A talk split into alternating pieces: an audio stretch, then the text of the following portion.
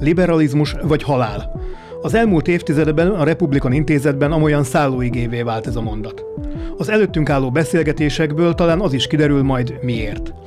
Politikáról, közéletről, aktuális eseményekről és a liberalizmus kérdéseiről beszélgetünk vendégeinkkel. Liberalizmus vagy halál? A Republikon Intézet podcastja. Ez itt a Liberalizmus vagy halál, a Republikon Intézet podcastja. Én Slanger Márton vagyok, a Republikon kutató, és mai vendégünk Závec Tibor, a Závec Research vezetője. Szia! Szia! A mai adásban az elmúlt egy év, vagyis hát a választás első évfordulója kapcsán fogunk egy kicsit beszélgetni a közvéleménykutatásról, a pártok állásáról, és stb. És az első kérdésem az lenne hozzád, hogy ugye eltelt egy év az vagy a önkormányzati, az országgyűlési választás óta, és van nekünk, ha jól számolom, kilenc parlamenti frakciónk, a korábbi összefogás, a Fidesz, a KDNP és a Mi Hazánk, meg ugye vannak a kutyák, akiknek nincsen uh, frakciójuk.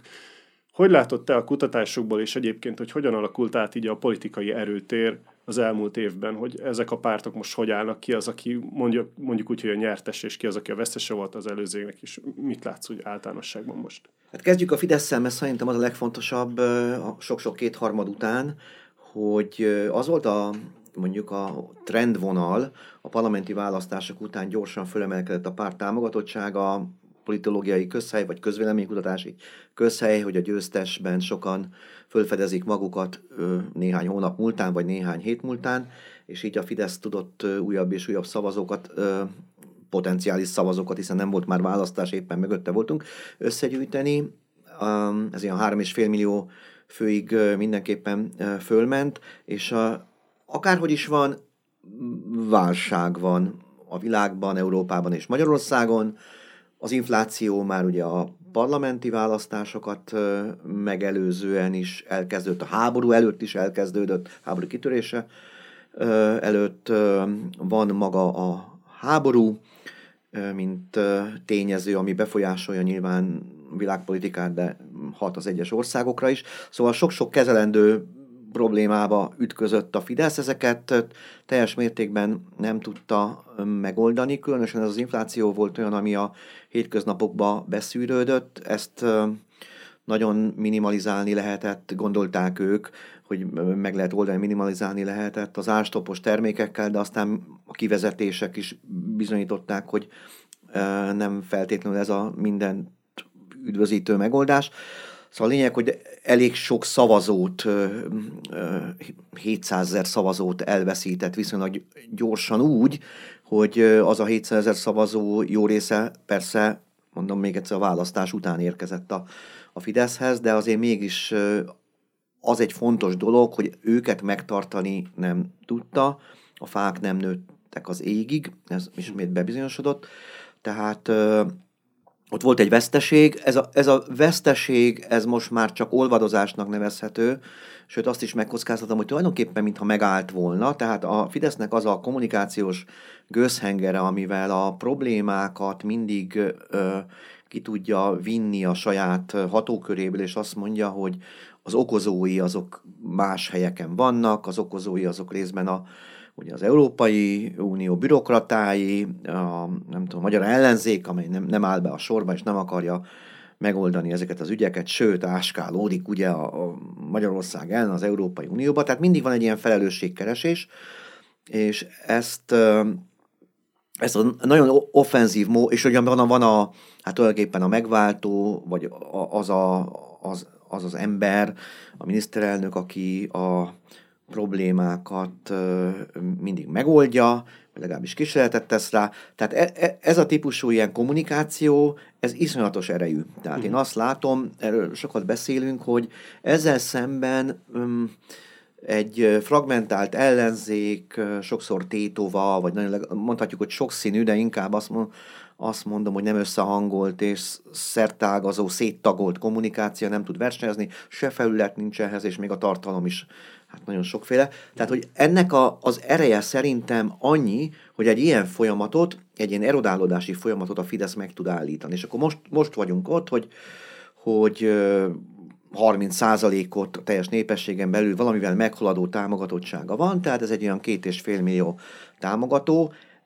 Nem célunk most a prognózis, csak azt mondom, hogy nagyon-nagyon a közelébe érünk most már annak, amit nem törzs szavazónak, meg hardcore szavazónak nevezünk, hanem valószínűleg egyel külsőbb, ki, kiebb lévő rétege a Fidesz tábornak, ez a gyűrű, uh-huh. csak én azt látom, hogy a gyűrű is már elég régóta ott van a Fidesznél, tehát azok, az abba tartozó emberek, ugye a maggyűrű periféria, mint a felépítménye egy szavazótábornak, mondjuk azt, hogy a periféria lement a Fidesz táborról, ott van a gyűrű, aki hát legkevesebb azért három választáson túl van már a Fidesz mellett. Tehát hogy őket lemorzsolódni, várni, szerintem nem azt mondom, hogy illúzió, de az egy nagyon lassú folyamat. Ahhoz ilyen valami olyan jelenségnek kell történni, ami most nem látunk, tehát olyan világpolitikai vagy világgazdasági jelenségnek. Tehát én azt láttam, hogy nagyjából most a Fidesz meg tudta állítani ezt a, a folyamatot ebben a nagyságrendben. És akkor az a kihívás az ellenzéknek, hogy ezt a két, cirka két és fél millió szavazót valahogy meghaladni. Igen, értem. És a, akkor a, a az ellenzéken belül most gondolok itt a, a valaha együttműködő hat pártra, a mi azánkra és a két farkú kutya pártra, ott milyen átrendeződés lehet látni az elmúlt évben? Hát ugye én a, a saját közölmény kutatásaim alapján azt látom, hogy a, ha nyerteseket kell felsorolni ebben a 6 plusz 1 pártban, tehát az együttműködő plusz kutyapártban, akkor mindenképpen a, a DK nyertesek közé tartozik, nagyon apró lépésekkel, nem hónapról hónapra, de mondjuk azt, hogy ritkán mérésről ritkán jövő következő mérésig valamivel tudta növelni a támogatottságát, tehát mindenképpen elég magasan vezet az egykori együttműködő pártok táborán belül, hát ilyen 12-13 százalékokat lehet látni a teljes népességen belül, hogy érzékelhessük, és akkor, és akkor az a nagy kérdés, hogy és emellett ugye tudjuk azt, hogy politikusok különböző pártokból, MSZP-ből, párbeszédből oda átmentek, és Igen. tulajdonképpen megrajzolták a DK-nak egy új arculatát. Azt, hogy ennek, és ez ilyen politikai, vagy politológiai fölvetés mostanában, hogy van-e plafon, van-e üvegplafon a DK fölött, vagy nincs. Ezt, ezt nagyon nehéz szerintem kalkulálni, meg látni.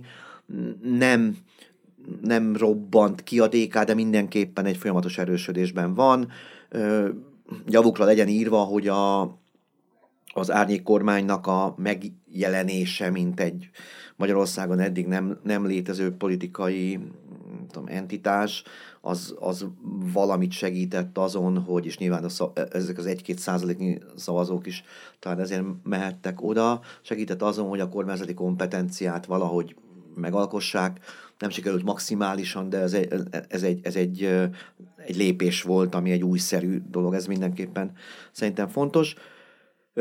Már nem, nem ennyire tartom, és nem is ennyire látványos az emelkedése a, a Momentumnak. Talán azt lehet mondani, mintha egy kicsit kezdene a többi párt közül kiemelkedni, de ez, ezek nagyon kicsi különbségek, ilyen 5-6 százalékot lehet látni, a 12-t mondtam, ugye a 12-13-at a DK, tehát hogy mintha egy picit elemelkedne így a teljes népességes adatot említettem. Mm, vannak ö, törekvések arra, hogy jobban látszon a párt, ugye most folyamatosan látjuk a kordonbontást, mint egy lehetőséget. Igen. Megkomponálták ö, Donát Anna visszatérését egy ilyen nagy rendezvényel, tehát mindenképpen ezt a médiapárti, ö, nem tudom, arculatot ö, megteremtik. Ennek azt nem lehet tudni, ez szerintem egy fontos dolog, és emelkedett is a párt egy-két százalék pontot ebben a, ebben a december-februári intervallumban, hogy meg tudják-e őrizni, fel tudják-e tartani a politizáló közvélemény, vagy az ellenzéki közvélemény érdeklődését, ez egy nagy kérdés, mert itt akkor abba lépünk bele, hogy az építkezés több, tehát az építkezés zajlik-e más frontokon is, Igen. van-e párt szervezet nem tudom én, kis középvárosokban, eljutnak a falvakra, tehát nem tudom, elég egy ilyen dologban a média pártiság, de mindenképpen ezt, ezt az utat választották, és ennek van hozadéka. Ami még relatív nyertes, de már egyen lejjebb szinten, Igen. ez, a, ez az LMP-nek a tulajdonképpen amelletti lecövekelése, hogy ők egy zöld párt, nem akarják Magyarország összes problémáját megoldani, nem akarnak tetszelegni egy néppárti funkcióban kitűzték maguknak ezt a, ezt a célt, hogy megfogalmazzák így a, a párt identitását. Ennek talán annyi a, a hozadéka, hogy hogy nem, nem azt mondjuk, hogy egy-két százalékos párt, hanem azt mondjuk, hogy két-három százalékos párt. Tehát, egy, tehát, hogy létező formáció, lehet vele számolni, talán ennyi. És a, a többi pártnál az MSZP-nél ilyen stagnálást látok a mért adatokban. Kérdés, hogy különböző történések, az elvándorlások, vidéki szervezetek Igen. frontembereinek az elmenetele, egykori elnöknek, ahogy ez egy friss dolog, a megjelenése a politikai palettán, ez még milyen hatással lesz, ezt nem tudjuk, de mondjuk eddig a választás óta azt mondjuk, hogy egy ilyen, egy ilyen stabil állapot. Valahol azon a határon lehet az MSZP, amikor arról beszéltünk, hogy ön, önálló jogon bejutna a parlamentbe. Én azt gondolom, hogy inkább alatta van ennek a küszöbértéknek, mint Igen. fölötte van. Tehát ez egy nagyon nagy kihívás lesz majd az EP választáson önálló indulás esetén. A, a veszteség tehát mindenképpen vesztesnek tekinthető a Jobbik, Igen. amelyik hát nem tudott igazán megkapaszkodni.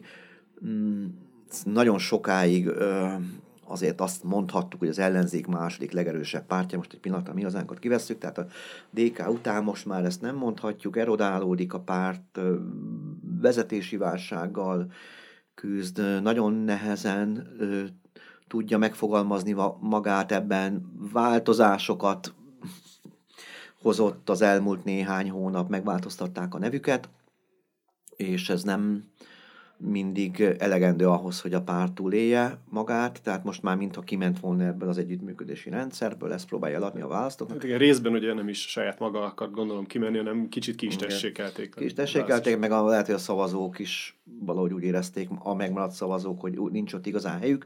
Kérdés, hogy ebből fönn lehet tartani még valami olyan pártot. Az adatok már azért inkább itt is alatta vannak a önálló bejutási esélyeknek. A és akkor még nem beszélünk a párbeszédről, ami, ha azt mondom, hogy stabilizálódik, az nagyon rosszat jelent a párbeszéd esetében, Igen. mert ez egy nagyon alacsony támogatottság, tényleg az egy százalék környéke, egy-kettő százalék, és nem lehet látni azt, hogy valami elemelkedés lenne. Mm, a zöld kifejezés párt nevébe való fölvétele azt sejteti, hogy valószínűleg valamilyen koncentráció lesz zöld vonalon a, a, a, a politikai erőtérben.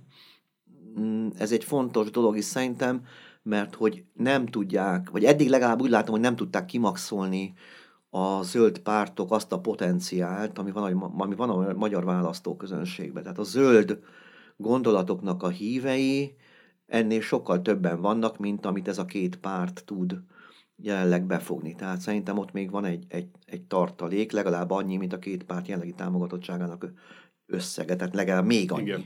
Még, még egyszer annyi, tehát ez egy, szerintem egy, egy, egy fontos dolog. Ugye a hat pártról beszéltünk, de hát a, a, ami még föltűnt, és most ö, egyes mérésekben meg is jelenik, nagyon apró ö, számokkal, vagy kis számokkal, ugye Márkizaj Péter politikai formációja, ami nem tudom, hogy mennyire tudja megvetni a lábát a közéletbe, vagy ezen a politikai piacon egyelőre mér, kezd mérhetővé válni. Nyilván az ő személye ez egyben egy lehetőség is, és valószínűleg még erősebben korlát is. Nem valószínű, hogy előre tör nagyon. Az, azért tartottam fontosnak megemlíteni ezt a pártot, mert ő ugye benne volt ebben a hatpárti hát igen, együttműködésben. És akkor a, ami még ö, szerintem fontos, az már hat párton túlmenően, Ugye ez a mi hazánk, amely párt legalább azt mondhatjuk, hogy azt a pozíciót meg tudta tartani, amit a parlamenti választáson elért.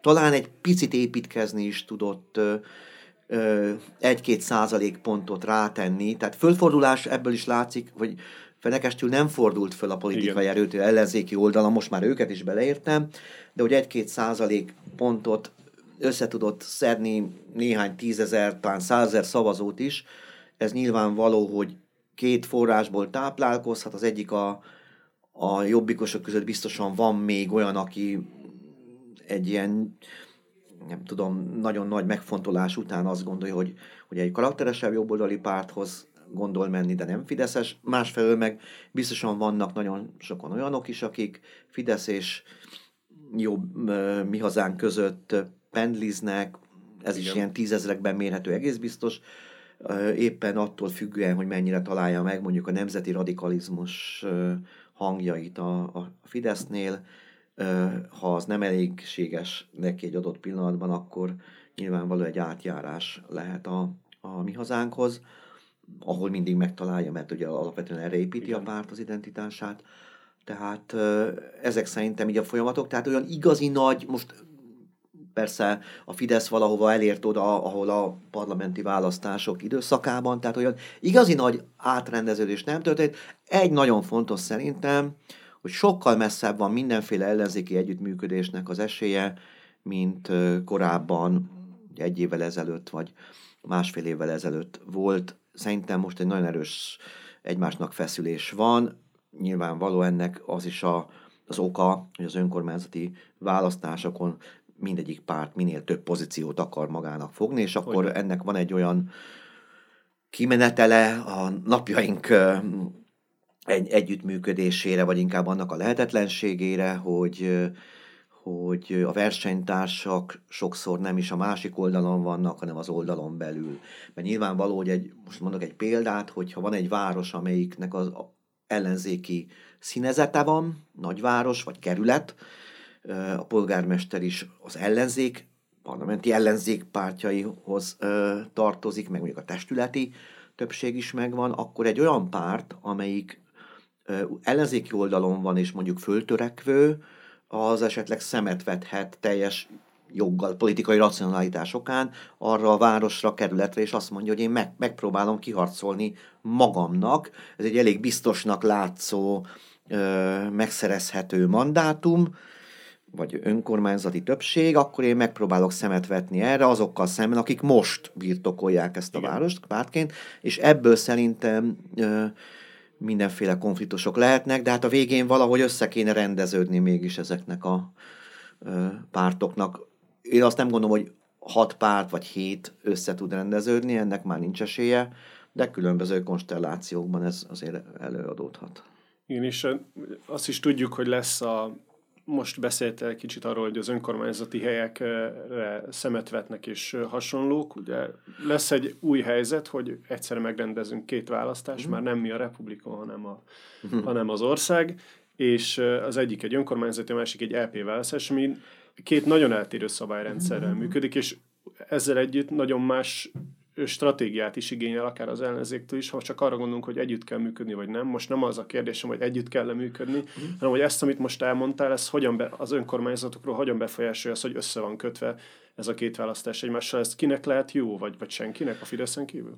Hát nem segíti. Tehát ez a lebonyolítási rendszer az egy napon, amit említettél, teljesen két különböző szisztémában pártokra való listás szavazás egyfelől, másfelől meg hát az önkormányzati választás önmagában is egy nagyon szertágazó formáció, mert nagyon másként van tízezer fő alatti, fölötti településeken, Budapesten, hol van lista, hol nincs lista, tehát már települése válogatja, mm, nemzetiségi listák is vannak, tehát nagyon sokféle ö, ö, formája van önmagában is. Hát erre, tehát ez nem segíti az ellenzéket, meg kell tanítani a választónak és tulajdonképpen erre nincs egy egységes recept, mert hogyha az ellenzék az önkormányzati választáson sokféle formációban indul, akkor ott az adott településen kell megtanítani azt a dolgot, Igen. ami ott adekvát, és egy másik településen más. És hogy én azt nem tudom, hogy erre milyen erőforrásai lesznek az ellenzéknek, ez nem egy egyszerű. Tehát arra a belátásra támaszkodni, hogy a választó úgy is meg fogja érteni, az szerintem azért nem egy, az, de azért, azért hiú ábrán, mert ilyen, ilyen még nem volt. A választók tudatos része nagyon sok mindent meg fog tanulni, magától rá fog jönni, meg ha néhányszor elmondják neki, akkor nyilván így is fog cselekedni, de nem, nem csak tudatos választók vannak, hanem egy, egy magas részvételnél valószínűleg olyanok is elmennek, akik vagy azért mennek el, mert egy pártra le akarják adni a voksot az LP választáson, vagy azért mennek el, mert az önkormányzati választásra mindenképpen újra akarják választani a mostani polgármesterüket, és ez nagyon két különböző dolog, de ha már ott vannak, akkor nyilvánvaló, ezt az egész bonyolult szempontrendszert egyszerre kéne integrálni, és akkor tudnia kell a választónak azt, ha én leadom az én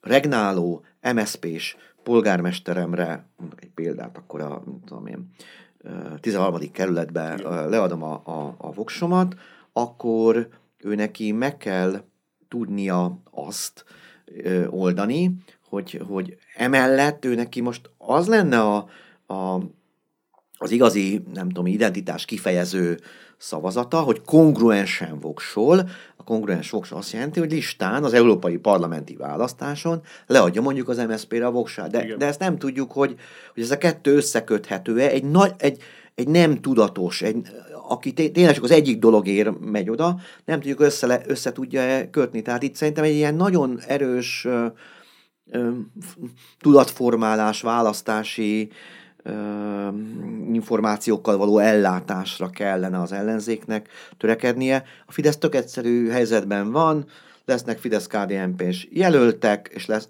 és lesz a fidesz KDNP, mint párt, akár a vidéken, ahol lehet listára szavazni, és az európai parlamenti választáson meg főleg, és nekik nincs dilemmájuk. Tehát egyszerűen ez egy koherens rendszer, ez nekik lett kitalálva, és az ellenzéki oldalon a mostani tudásunk szerint ebbe a fragmentált helyzetben ez egy óriási kihívás, nem tudom, hogy fogja megoldani az ellenzék.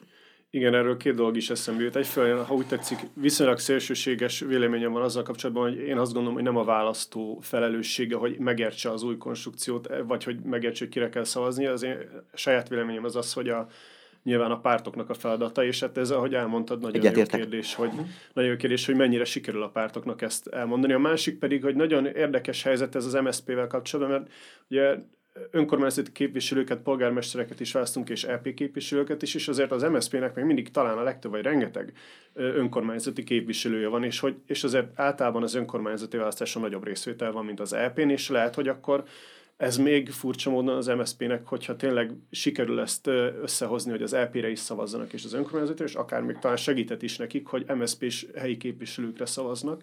Hát ezt majd meglátjuk nyilvánvalóan. Még nem akarok ebbe túlságosan belemenni, nehogy kicsúszunk az időből, és még szeretnék tehát kérdezni valamit, ez pedig így, a, mint kutató, közölmény kutató, vagy hát tulajdonképpen én is az ők, de ezzel kapcsolatban lenne egy kérdésem, hogy azért azt lehet látni a mostani kutatásokban, főleg mi hazánkkal kapcsolatban, de leginkább a kutyapártnál látszik ez, hogy azért eléggé különböző eredmények jönnek ki kutatásnál, amennyire látom, ti is viszonylag alacsonyra, tehát küsz, parlamenti küszöb alá méritek a, a kutyapártot, egyébként mi is a Republikonnál, de van, ahol egyébként ilyen 10-11 százalékot, hogy ezeknek a különbségeknek mi lehet a, az oka? Szerintem, mint minden ilyen különbségnek, egész biztos, hogy módszertani okai kell legyenek. Nyilván az adatfelvételi technológia az sokat számít ebben.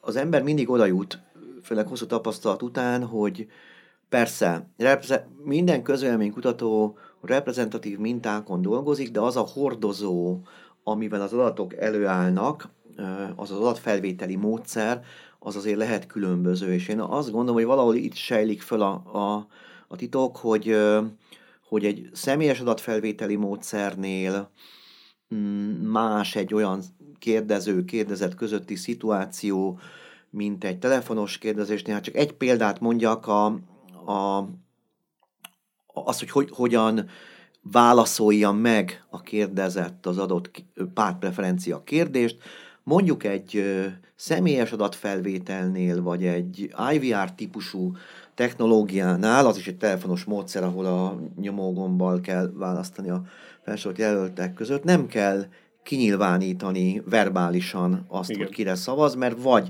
megnyom egy adott gombot, vagy bejelöli az odafordított képernyőn, a személyes kérdezésről beszélek. Egy telefonos kutatásnál ott nincs más megoldás, mint hogy el kell mondani azt, hogy melyik az a párt, amelyikre voksolok. Most ebben nem lehet igazságot tenni, hogy melyik kinek hogyan kedvezőbb, csak azt mondom, hogy ez, ez két különböző technológia, ezen lehet gondolkodni, hogy amikor kimondom, az valószínűleg más jelent, mint amikor nem kell kimondanom. Tehát ebből fakadhat például egy, egy válaszeltérés, ami egyébként nem jelentős, és tényleg az általad említett kutyapártnál van ez leginkább, mert a többi pártnál, mintha nem igazán lenne ilyen Igen. jelentős különbség. A másik, hogy nyilván itt a, az elérések is fontosak, hogy mennyire érünk el különböző embereket a különböző technikai megoldásokkal. Vannak különböző adatbázisok, ami, amire az ember vagy rátelefonál, az például egy gyakori vagy online módon is készülnek felmérések. A így készülő kutatások is reprezentatívak, tehát hogyha az ember megnézi ezeket a fájlokat, akkor abban pontosan annyi diplomás talál, mint amennyi a valóságban van, mert a súlyozással ezeket Igen. ugye, ami egy bevett matematikai statisztikai módszer, ezekkel az arányokat helyreállítja, de mégis történik valami, talán picit nagyobbak a súlyok, mert nem mindenki elérhető. A személyes kérdezésnél elvileg hitem szerint ténylegesen is mindenki elérhető, mert hát ugye lakásokon kérdezik ezeket.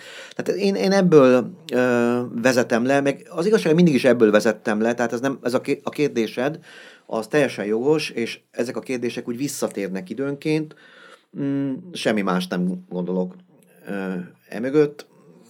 Az egy, az egy fontos dolog persze, hogyha, hogyha eltérő adatok vannak, akkor, akkor a közvéleménykutatóknak ilyen kérdésekre kell válaszolni, és ez mindig egy ilyen defenzív állapot, de most offenzíven mondom, tessék minden kutatást nézni, és akkor ebből sok-sok kutatásból valami kép kirajzolódik, és akkor ebből az a kép fog kirajzolódni egyébként, hogy a, hogy a cégek összesenjéből, hogy a Fidesz nagyon vezet, az ellenzéki pártok közül a DK a legerősebb, és hát a többi, a, a Momentum talán, most mi hazánk a harmadik a sorban, a, ebben is szerintem ilyen konszenzus van, és, és akkor azt lehet talán még látni, hogy a, a Momentum az inkább talán fölötte lehet a bejutásnak, így a konszenzusos adat, az, az összes többi párt pedig inkább alatta.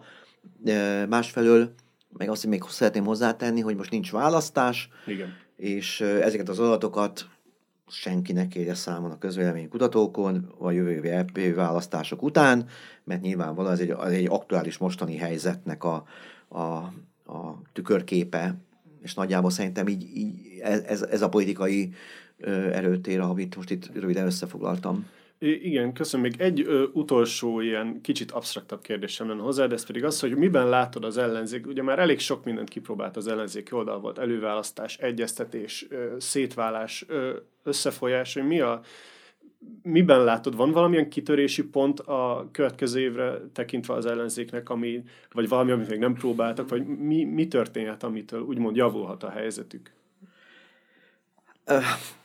Ugye mindig, mindig a formációról van szó, és ebben teljesen igazad van, tehát itt már nagyon sok olyan technikai megoldás volt, ami vagy eredményre vezetett, vagy nem, mostanában azt hiszem inkább nem, tehát hogy tényleg ez, ez egy sok-sok kudarcon van túl az ellenzék, és legfeljebb méricskélni lehet, hogy az egyik egy picit jobb, vagy több eredményt hozott, mint a másik. Én, amit gondolok erről, hogy nyilván nem megkerülve az, hogy valami ilyen, ilyen formát is ki kell erre találni, hogy akkor hogy legyen a, ennek az átszavazásoknak a biztosítása.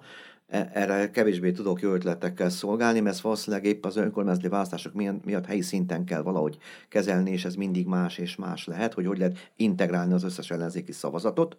E, erre szerintem nincs egy ilyen e, egységes módszer. Ami viszont nagyon fontos lenne, az ellenzék számára, és ebbe se látok előre lépést, csak mondom, hogy szerintem ez fontos lenne, hogy egy ilyen tartalomban kiegyezni, egy, egy, egy vízióban kiegyezni, hogy el lehessen azt mondani, mind az X e, kettőtől hétig terjedő ellenzéki pártnak, nem tudom ezt hogy lehet pontosabban megfogalmazni, de hogy valami olyan alternatív Magyarország képet megrajzolni, amiben ezek a pártok valami, valamilyen módon egységesek. Ezt nem látom. Tehát, hogy mi az a másik Magyarország, ami az képest, ami most van, és ezeket nem ilyen hétköznapi dolgokba ö, gondolom megvalósítani, hogy akkor mi a véleménye a, nem tudom, az infláció felelősségéről. Persze erről kell beszélni, hogy az inflációért most a magyar kormány gazdaságpolitikája, a felelős, vagy a, nem tudom, a világpolitik, világgazdasági folyamatok, és a kettőnek mi az a kombója,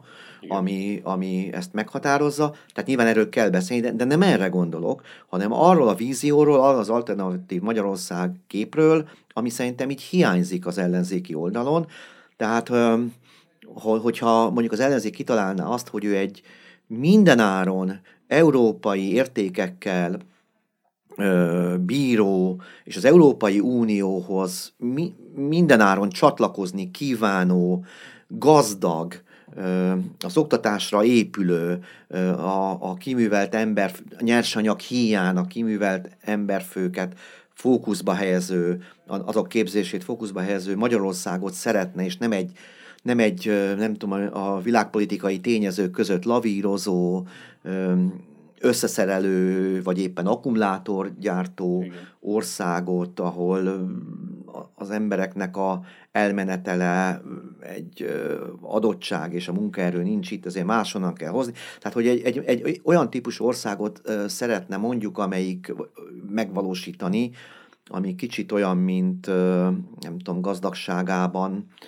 mint a, nem tudom én, Svájc, de mindenképpen az Európai Unió hoz tartozik, mert hogy ez egy fontos tényező értékeiben ide tartozó ország, hogy ezt meg tudná jól fogalmazni, ennél sokkal plastikusabban és érthetőbben, mint ahogy én sok mondatban próbáltam, akkor az egy alternatíva, akkor lehet érezni, hogy mi a különbség a két, mit tudom én, tíz évre terjedő országkép között. Nekem ez a vízió hi- hiányzik, hogy ez nincs megfogalmazva, és ez hát ez ilyen, ez sokszor elmondja az ember, most tudom, hogy egy évvel ezelőtt is nekem ez hiányzott, és el is mondtam, most e, ez ügyben nem történt semmi, mert nincs ilyen közös műhely. Tehát ezt nem lehet így megúszni, ez nem, ez nem, ez nem a mai napi sajtótájékoztatónak az ügye, hanem ez egy műhely munkának az ügye, ezt ki kell érlelni, és utána el kell mondani, hogy igen, nekünk ez a, ez a mi Magyarországunk. És akkor az nem csak egy szlogán lesz, hanem tartalma megtöltve, és akkor a választók tudnak dönteni a, a két Orbán Viktor által megrajzolt alternatíva és a működő alternatíva, és egy, és egy másik, ami jelenleg még nincsen. Hogyha ez nem lesz, akkor szerintem akkor, akkor megint a technikán fogunk ö, agyalni, és akkor azt Igen. látjuk, hogy itt ki fog össze a másikkal, és akkor ebbe elveszik megint egy év, egy választás, illetve most két választás hirtelenjébe, Igen. és akkor azt fogjuk mondani semmi. jövő június, nem tudom, közepén itt ülünk, hogy igen, ez most akkor ha nem sikerül, de nem ezt gondolom, csak hogyha nem sikerül, akkor viszont a 2026-os választásig ezt mindenképpen meg kell csinálni, és így múlnak az évek és a választások. Úgyhogy ez nagyon fontos, tehát ezt nem lehet félváról venni. Igen, hát eh, nehéz is, eh, ha már csak ezt az egységes európai ellenzéket vesszük akár, az abba belegondolva, hogy most azért kirajzolódik egy globalizáció kritikus ellenzéki eh, kis tömb, vagy résztömb is, hát ez is ilyen szempontból talán az ellenzéki szavazók egységesebbek, mint maguk az ellenzéki pártok, de hát meglátjuk, hogy mi lesz ebből. Mindenesetre nagyon szépen köszönöm neked, hogy itt voltál, és akkor be is fejeztük, ez volt a Liberalizmus vagy Halál, a Republikon Intézet podcastja. Én Slanger Márton voltam, és a vendégem Závec Tibor. Kérem, hogy kövessenek minket Facebookon, Instagramon, a podcastunkat pedig Spotify-on fogják megtalálni többek között. Köszönjük szépen, hogy ideig hallgattak minket, és minden jót kívánunk. Köszönöm én is a meghívást. Ha tetszett a beszélgetés, iratkozz fel a platformon, ahol podcastokat hallgatsz, és kövesd a Republikont a Facebookon, az Instagramon és a YouTube-on is. Ha pedig hozzászólnál a témához, kommentelj bátran, és gyere el a következő konferenciánkra, ahol egy kávé mellett személyesen is beszélgethetünk.